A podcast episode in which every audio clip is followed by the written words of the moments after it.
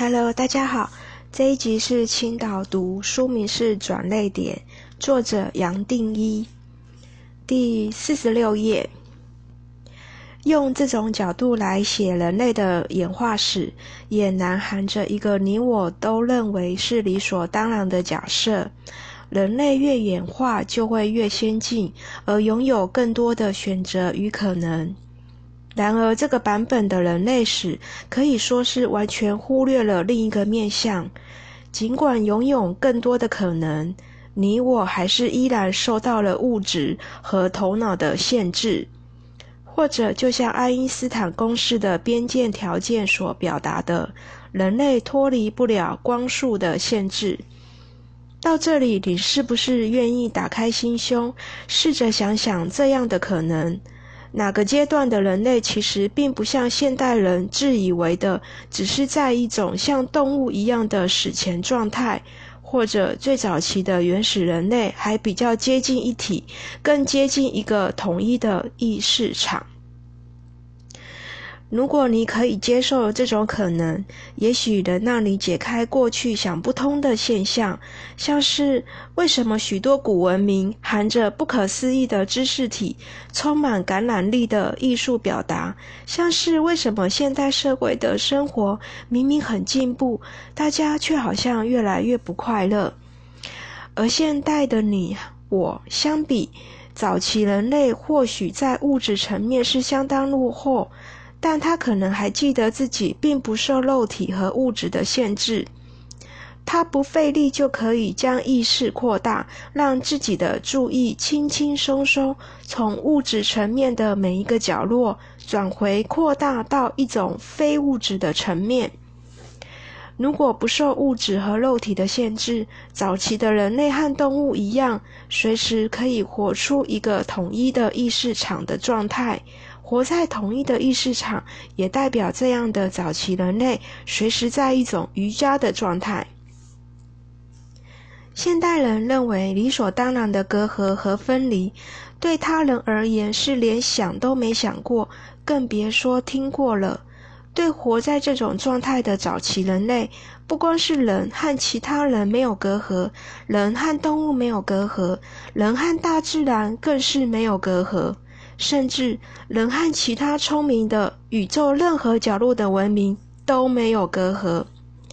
透过这种合一，一个人想去哪里就可以去哪里，无论是灵性的境界还是其他文明的世界，都没有什么稀奇。他的意识可以到任何地方，也可以随时回到眼前的当下。我知道现代人听到这些话，大概会当作是一种迷信或幻觉。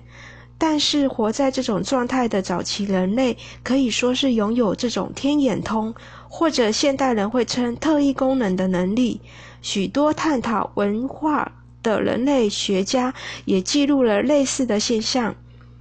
对于不受头脑和五官限制的人，这只是理所当然的本能。倒不会认为这比眼前的物质世界更近、更远、更重要或更不重要。我想更大胆的提出一个观点：人类的演化是走上了一条颠倒的路。活在这种状态的早期人类，在灵性方面的成就其实远远比我们更大。他们的头脑不像现代人那么发达与复杂，也没有带来那么多阻碍。我前头会写集体的失忆，也是在表达我们在潜意识里都记得这种没有分别的状态，只是头脑忘记了。你会发现，现代人对灵性的追求相当强烈，也只是因为你我好像记得又不记得，自然会不断想往这个方面去寻找，想要得到合一。我才会一再的提醒许多朋友。灵性的发展是一种反复的工程，是回到我们本来就有的根源。然而，这种颠倒和科技的发展其实并不冲突，最多是科技不需要往分池的方向发展，而是配合一种统一的蓝图。最有意思的是，早期人类也懂得团团结，并进一步分工合作。透过这种共同的运作，集体可以达到个体努力所达不到的效果。这自然让群体发展出各种促进人与人沟通的社会行为。当时群体的领袖倒不像后来一样是男性，反而是以女性为主，而且主要是生过儿女的女性。我想你也会同意，只有当过母亲，照顾年幼的孩子，才懂得什么是无条件的爱，而可以包容群体的种种样样。这种以母亲为主的群体，也是后来人类学家称为的母系社会，是透过非物质层面的聪明和慈悲来领导。而这种包容的爱和智慧，其实才是人和动物最不同的地方。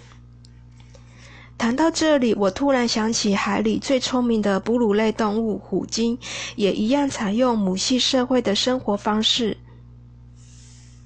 回到人类初期的母系社会，如果这种模式能够延续到现在，或许我们在科学和技术层面不会像这样的发达，也可能享受到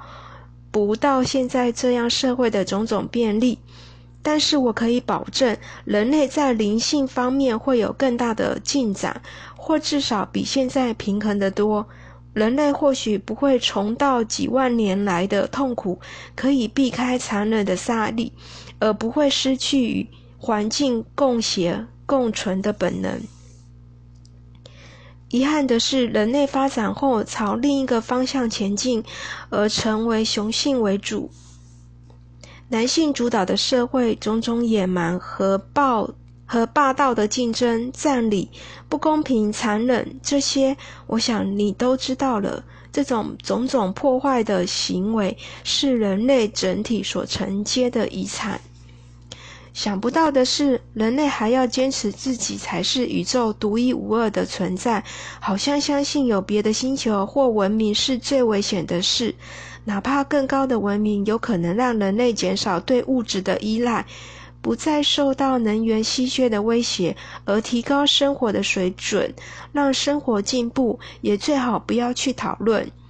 这种自以为是的心态，也会包装成理性务实的态度或保护主义，把这狭隘的、把这狭窄的角度当做一切。既衍生了人类所重视的各种价值，也道尽了人类历史的发展。好，谢谢收听。